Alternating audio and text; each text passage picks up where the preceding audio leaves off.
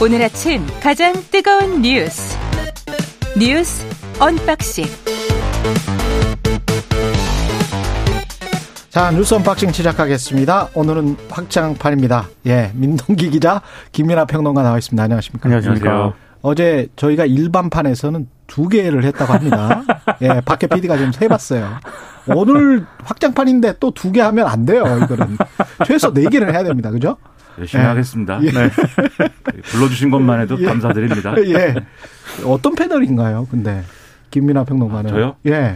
저는 스스로는 네, 저는 세계 유일의 진보 패널이라고 생각하고 나머지 사람들은 다 진보 참칭 패널이라고 생각하는데 그건 이제 제가 집에서 혼자 하는 생각, 혼자만 하는 생각, 집에서만 하는 생각이고요. 예. 이 실질적으로는 뭐 이러나 저러나 상관이 없는 패널이겠죠. 이러나 저러나. 아, 어제로 이제 김민하 평론가와 저는 크게 신경 쓰지 않는 패널로 정리가 됐습니다.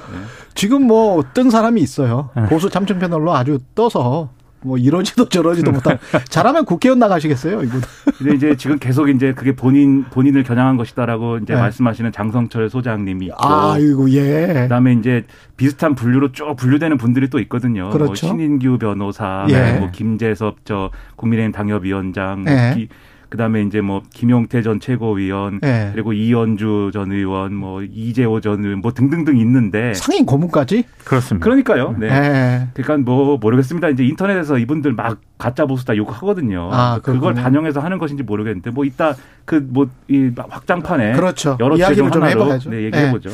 여야가 예산안 일괄 합의했습니다. 정말 다행입니다. 잘했습니다. 네. 예. 행안부, 뭐 경찰국, 법무부 인사정보관리단 운영 예산은 정부 안 대비 50% 감액을 하기로 했고요. 정부 조직법 개정을 할 때 대안을 마련을 하기로 했습니다. 그리고 법인세는 현행 과세 표준 구간별로 1%포인트씩 세율을 인하하기로 했습니다. 예산안은 정부가 제출한 639조 원에서 4조 6천억 정도 이제 감액을 하기로 했고요.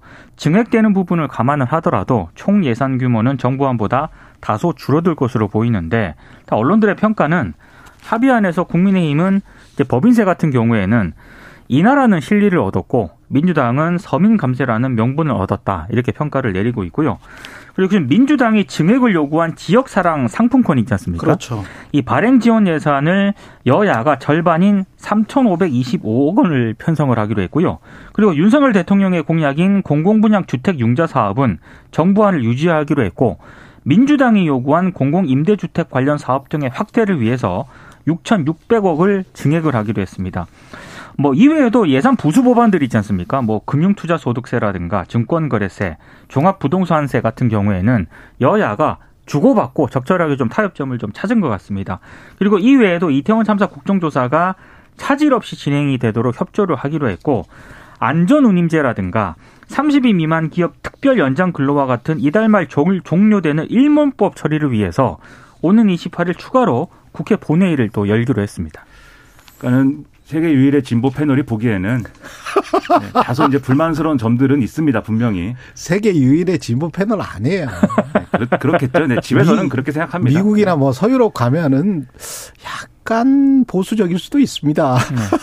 절대 그렇지 않습니다. 네, 절대 그렇지 않다는 거 말씀드리면서. 근데 이제 제가 이제 이렇게 뉴스를 다루는 입장에서 말씀드리면 어쨌든 합의를 한 것은 잘한 거죠. 지금 이렇게 이미 법정시한도 넘기고 그다음에 이 정기국회 내에도 처리 못한 예산이기 때문에 합의한 거는 잘 했는데, 일단 법인세는 어쨌든 인하에 충분한 효과를 내기로 이제 한 거고요, 결국은. 그렇죠. 그다음에 행안부, 경찰국, 그리고 법무부 인사정보관리단에 관련돼서는 이거는 이제 뭐 지금 설명해 주신 대로 정식 예산으로 반을 편성하기로 한 건데, 다만 요 부분이 있는 거죠.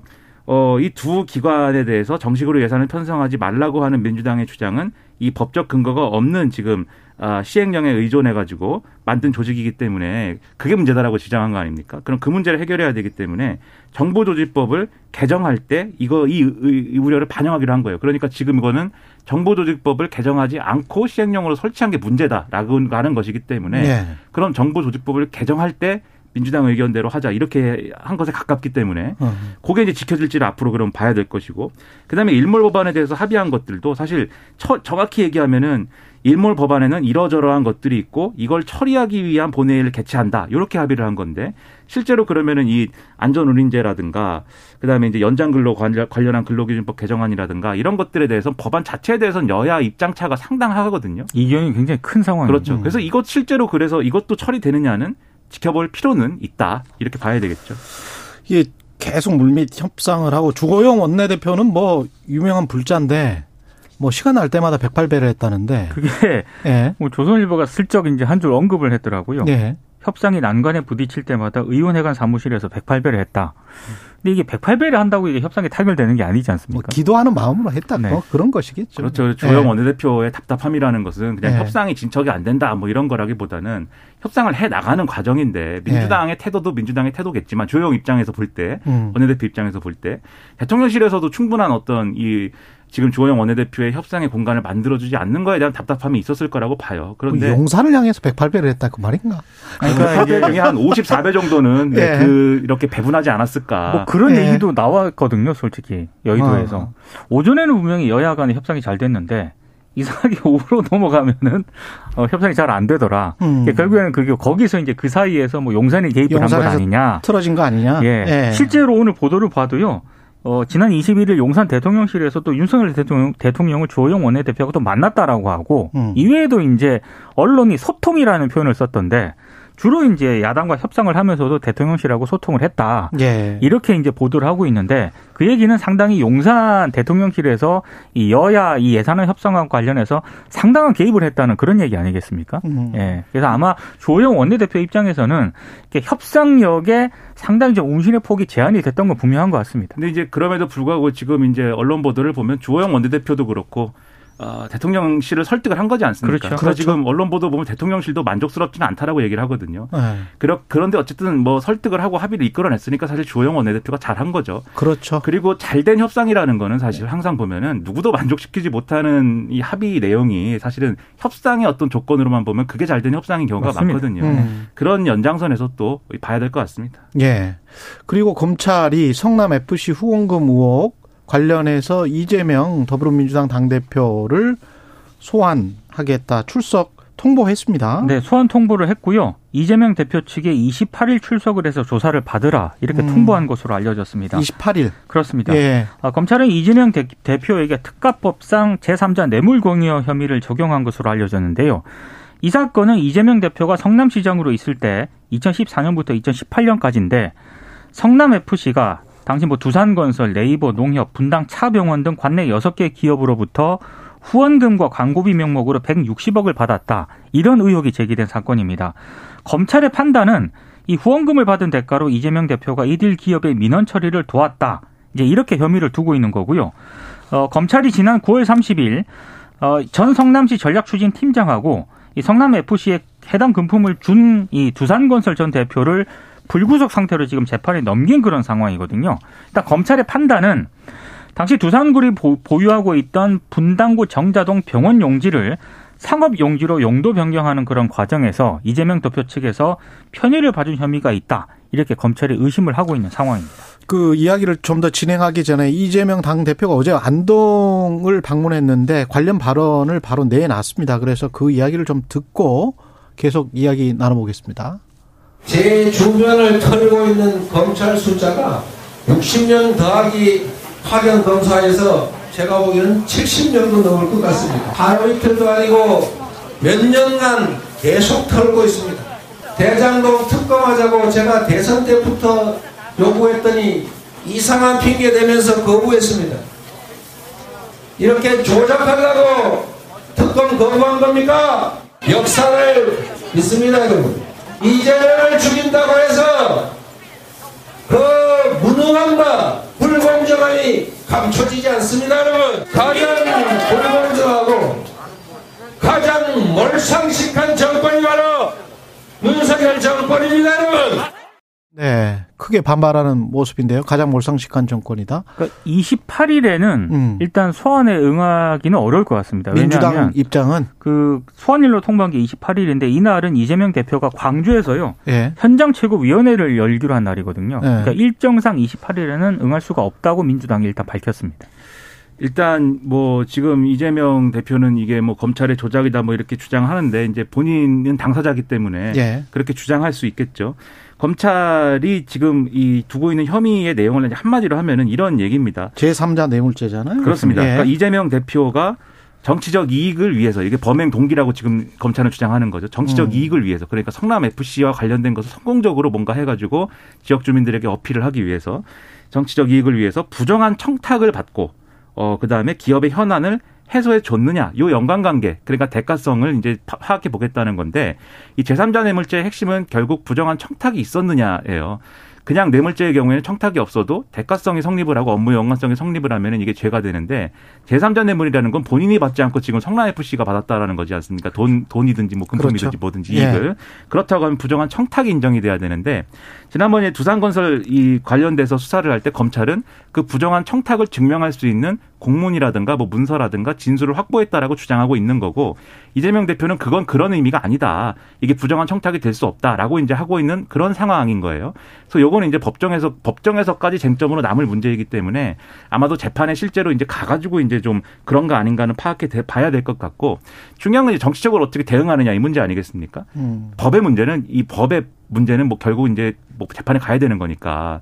근데 이제 지금 일단은 검찰 입장에서는 28일에 이제 소환에 응하지 않는다라고 하면 두 번 정도는 더 아마 소환을 요구할 것 같아요. 출석을 요구할 것인데 끝끝내 만약에 민주당과 이재명 대표가 출석 안 하는 걸로 가닥을 잡는다고 하면은 체포동의안을 또 보내겠죠 아마. 그렇겠죠. 그걸 국회에서 민주당이 가결시키기는 대단히 어려울 것입니다. 그 가능성 거의 없을 것이고 그런 체포동의안 부결시킬 건데 그렇게 되면은 계속 이걸 가지고 이제 정치 쟁점화돼 가지고 이재명 대표가 왜 검찰 출석을 안 하며 민주당은 왜 방탄정당을 하느냐 이 공격을 아마 국민의힘 쪽에서는 계속 하겠죠.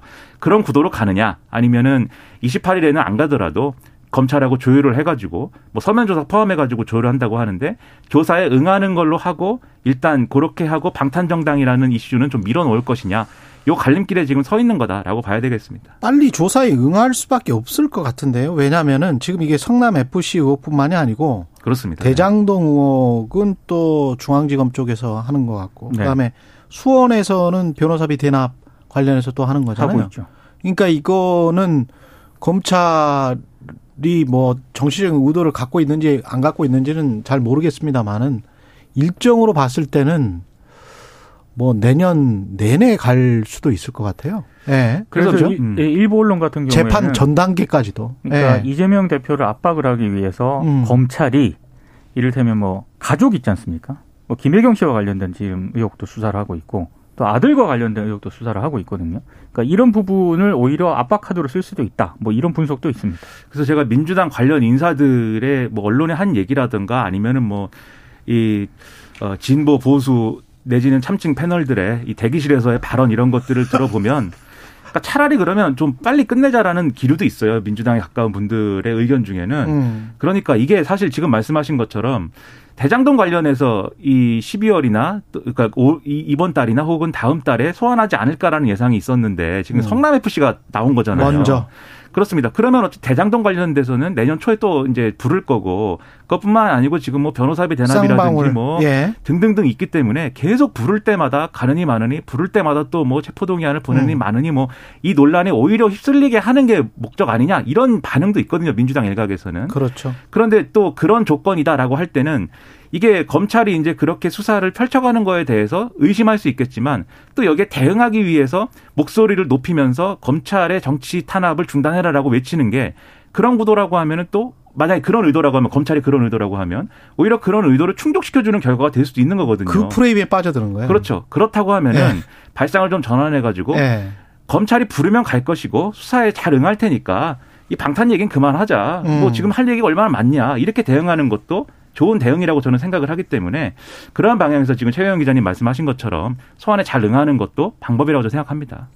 그 지금 벌써 뭐 우리 집 앞에 있지 않습니까? 저희 집 앞에는 플랜카드를 저는 유심히 보는데 국민의힘 프랜카드에 그게 있어요. 그분을 위한 국회, 그다음에 민생을 위한 국힘 뭐 이런 게 있어요.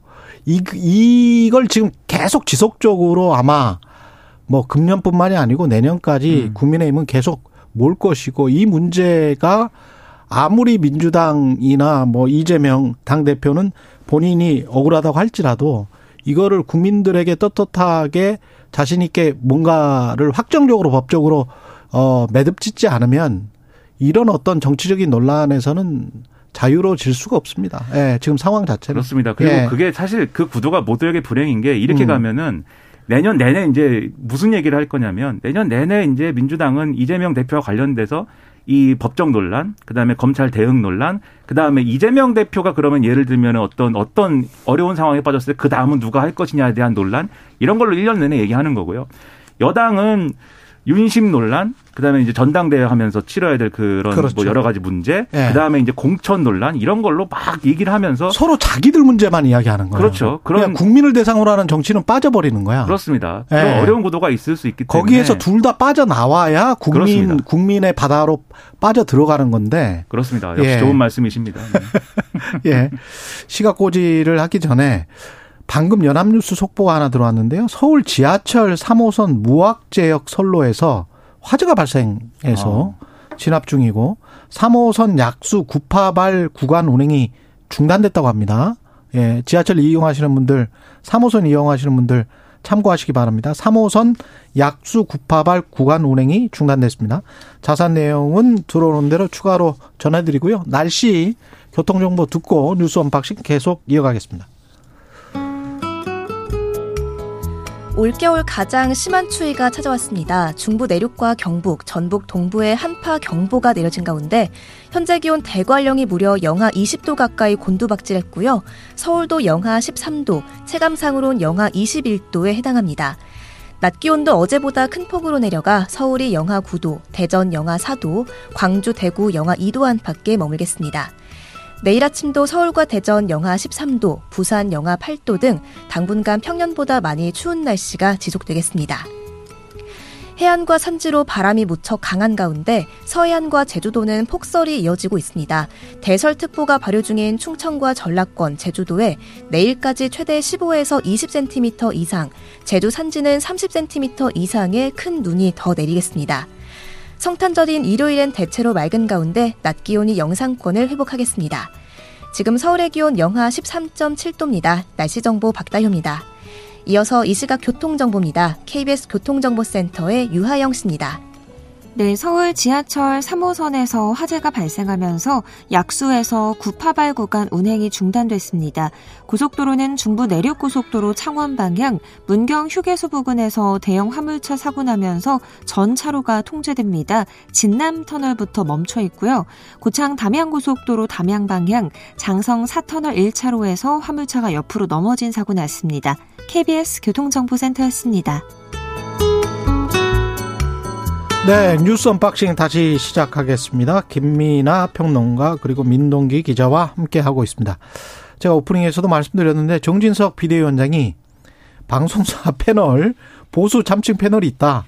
보수 패널을 써라. 이렇게 이야기를 했습니다. 그러니까 어제 오전 회의에서요. 정진석 국민의힘 비상대책위원장이 대통령에 대해 비아냥거리고 집권 여당을 공격하는 사람이 어떻게 보수를 대변하는 방송 패널이냐. 시사보도 프로그램 패널을 공정하게 출연시켜달라는 내용의 공문을 보내겠다 이렇게 얘기를 했고요. 어제 실제로 국민의힘이 이 공문을 보냈습니다. KBS, MBC, YTN 그리고 종편사들 뭐 CBS를 포함해서 11곳에 보냈는데 좀 이상한 거는 SBS에는 이 공문이 가지 않았다라고 합니다. 의문의 일패인가요? 모르겠습니다. SBS는 왜 공문을 보내지 않았는지 일단 잘 모르겠고요. 아무튼 이 정진석 위원장 얘기는 통상 시사보도 프로그램 패널을 구성을 할 때 보수 성향의 패널과 진보 성향의 패널 사이 균형을 맞추고 있다고 방송사들이 주장을 해왔는데 자세히 들여다보면 형식상의 구색만 갖췄을 뿐 윤석열 정부와 집권 여당의 일방적으로 불리한 구조다. 기울어진 운동장이 아니라 100대 0의 싸움이다. 이렇게 얘기를 했고요. 정부 여당을 지속적으로 비판하는 분들이 보수 패널이라는 타이틀을 달고 계속 출연을 하고 있는데 이들은 보수 참칭 패널, 자칭 보수 패널들이다. 이렇게 얘기를 했습니다. 누군지에 대해서는 언론들이 얘기를 하지 않았는데 어제 중앙일보가 장성철 소장이라고 이제 공론센터 소장일 가능성이 있다라고 얘기를 했고, 실제로 그 이후에 이제 장성철 소장의 이름이 실질적으로 많이 거론이 됐습니다. 어제 장성철 소장이 뭐 여러 인터뷰를 했고요. 그 본인 페이스북에도 보수 패널 감별사 정진석 위원장님, 그래도 보수 패널 호소인의 길을 뚜벅뚜벅 가겠다, 이런 글을 올리기도 했습니다. 본인은 이제 보수 패널 호소인이다. 호소인이라고 지금 규정을 한 그런 상황인데, 민주당은 노골적으로 언론 길들이기를 시도한 정진석 위원장은 사과하라고 요구를 했고요. 그리고 여당의 패널 구성 요구가 뭐 방송법 위반 아니냐, 이런 또 비판도 좀 제기가 되고 있는 상황입니다.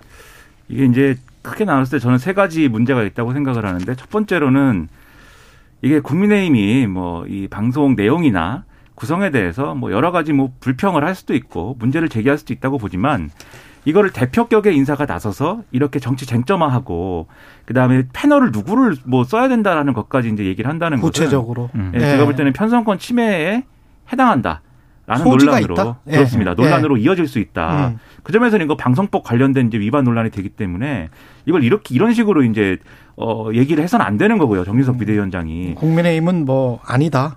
뭐 방송의 공정성 조항도 있지 않느냐. 그렇죠. 뭐 이렇게 지금 주장을 하고 그렇습니다. 있습니다. 예. 두 번째로 이제 현실 인식에 좀 문제가 있는 것이다. 앞서 이제 최경영 기자님이 오프닝에서 말씀하신 바와 같이 보수라고 그러면 무조건 대통령과 여당을 칭찬해야만 보수인 것도 아니고, 그리고 주로 지금 장성철 소장 얘기를 했습니다만 나머지 이제 참칭 패널로 지목이 실질적으로 돼가고 있는 그런 사람들은 대부분 국민의힘에 소속된 사람들입니다. 그리고 그렇죠. 당원이에요. 그렇습니다.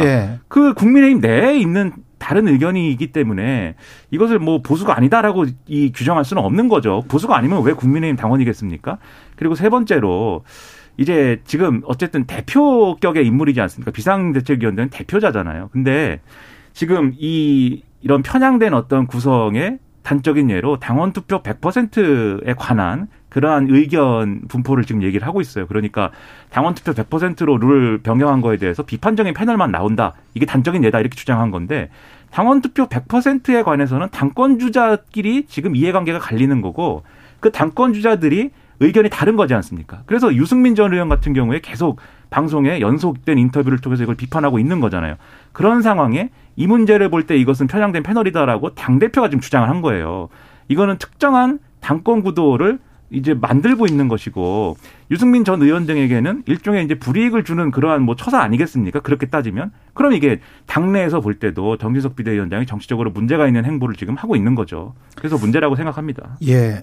이게 지금 유시민 작가가 그 민들레라는 매체에 조금 밖에는 왜 이럴까? 왜 그럴까? 뭐 1편, 2편을 썼잖아요. 네. 거기에서 나는 언론사의 90%가 친윤석열인 상황에서 조금 밖에가 그래도 되느냐, 이걸 물은 것이다. 이게 지금 핵심이에요. 예?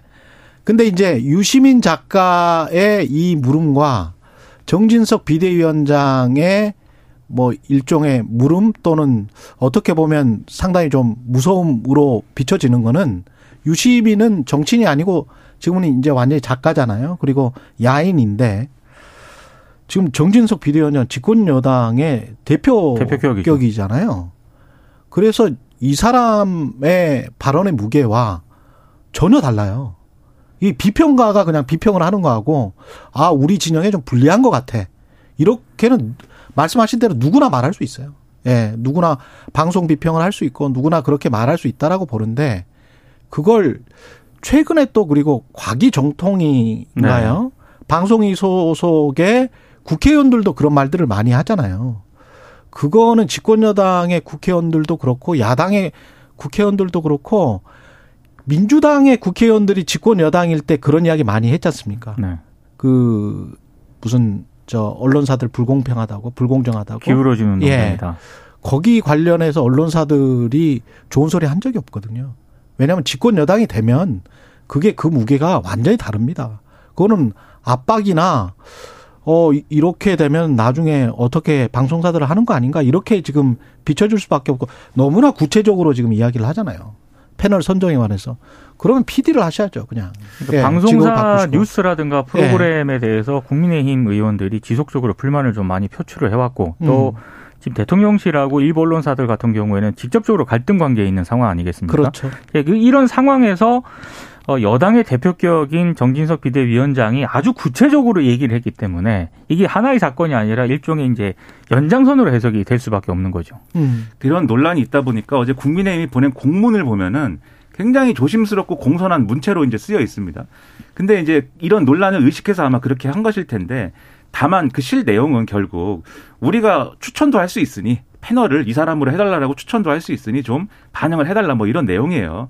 그러니까 이 지금 말씀하신 그런 부분으로 보면 이제 좀 부당한 것이고, 그리고 진보 보수 구도가 아니라 여당 야당 구도로 해달라, 이런 요구도 들어있거든요. 근데 이건 제가 볼 땐 기술적으로 좀 어려울 수 있는 게, 예를 들면 이 여당 야당 구도로 해달라는 게 국민의힘 대표 패널, 그다음에 더불어민주당 대표 패널 이렇게 구성해달라는 거잖아요. 그러면은 정의당 대표 패널도 하나 있어야 될 것이고 기본소득당 대표 패널도 하나 있어야 됩니다. 그리고 그렇죠. 혹시 국민의힘 대표 패널이라고 나왔는데 비윤이면 안 되는 거지 않습니까? 지금 이 구도대로 하면은 친윤 패널이 있어야 되고 비윤 패널이 있어야 되고, 민주당에도 친명 패널이 있어야 되고 비명 패널이 있어야 되고. 그럼 민주당은 이렇게 주장하면 어떻게 할 거예요? 국회 구성대로 하자. 우리가 과반이 넘었고 한 180석 가까이 되니까 우리가 한 3 나오고 당신들은 한 2만 나와라. 그냥 방송사에서 자율축을 알아서 하도록 좀. 그런 여야 구도로 하라고 그러면 여기 한 30명 앉혀놔도 모자랄 수 있습니다.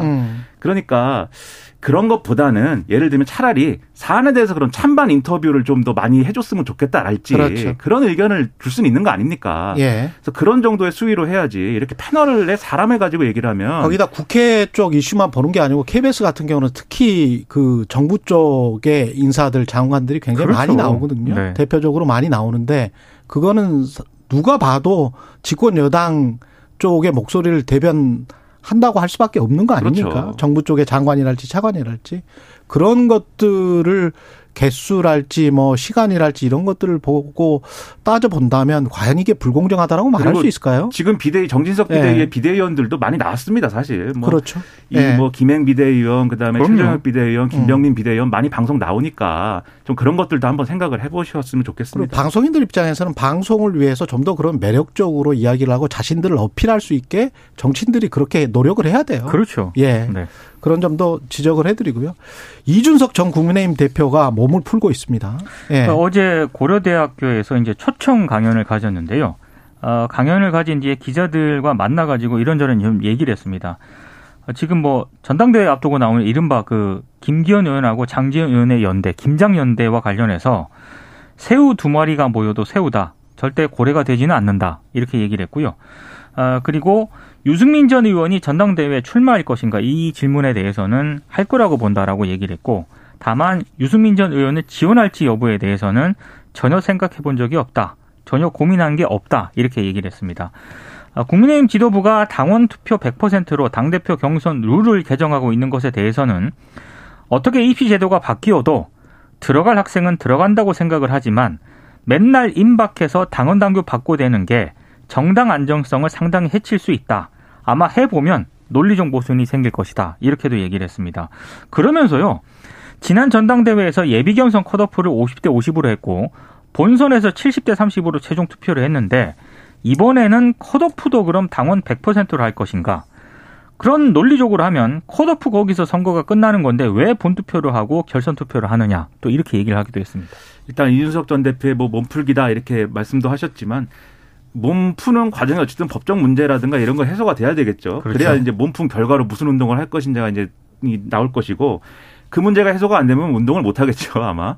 이제 그런 문제가 지금 있는데, 다만 전당대회에 돌입하는 것이기 때문에 어떤 방식으로든지 영향력을 주려고 할 겁니다. 근데 그게 이제 유승민 전 의원을 막 이렇게 본격적으로 지지하고 주도하고 이런 거는 못 할 게, 그렇게 되면 이제 오히려 시너지 효과는 없고 별로 이렇게 역효과가 있을 수 있어요. 그렇기 때문에 이런 룰이라든가 지금 뭐 당의 노선이라든가 이런 거 중심으로 해서 발언을 할 것 같고, 김장연대를 굳이 얘기를 했는데 왜냐하면 이 김장연대에 대해서 당권 주자별로 이제 이해가 갈리기 때문이기도 하지만 당내에 좀 반발이 좀 있는 것 같아요. 일단 김기현 의원이 그만큼의 어떤 파괴력이 있는 카드냐라는 의문 하나하고, 장재원 의원은 뭔데 연대를 하는 거냐 그런 거 있지 않습니까? 본인이 당권 주자인 것도 아니고 그게 무슨 연대입니까? 뭐 부산과 울산의 연대인가요? 아니면 무슨 연대인가요? 그게? 또 일부 언론 보도에 따르면 장재원 의원이 뭐 사무총장을 노리고 있다 뭐 그런 얘기도 있더라고요. 그런데 사무총장은 용산과 여의도의 연대일 수도 있어요. 그럼 장재원 의원이 뭐 용산의 대표 주자냐? 네. 그것도 아닌 것 같고 네. 그러다 보니까 불만이 나오다 보니까 이준석 대표도 뭐 그 얘기를 하는 거겠죠. 네.